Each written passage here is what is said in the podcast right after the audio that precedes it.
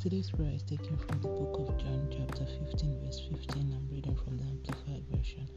I do not call you servants any longer, for the servant does not know what his master is doing. But I have called you my friends because I have revealed to you everything that I have heard from, from my Father. Let's move on to the prayer point. Mighty God, I worship you and give you all the glory. King of kings, I, I thank you for this marvelous day and grace of life. Lord, thank you for forgiveness of sin and your blood this day and always.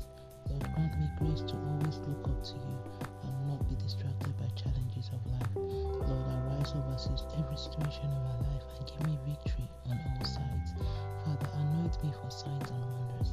Let my life birth wonderful miracles. Lord, where I have been mocked, turn my story around to testimonies.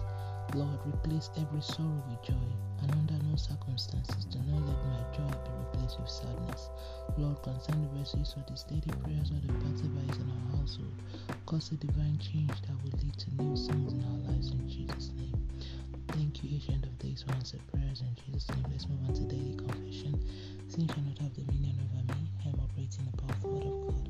I am the righteousness of God in Christ Jesus by faith, as Jesus is so am in this world. The Lord has called me his friend. I am not a slave to sin, fear,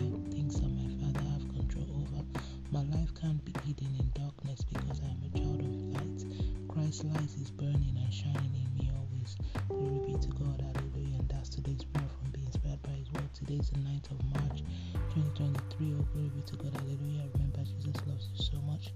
Always walk by faith and not by sight. Forget to be a blessing to someone by sharing this. And tune in tomorrow for another prayer.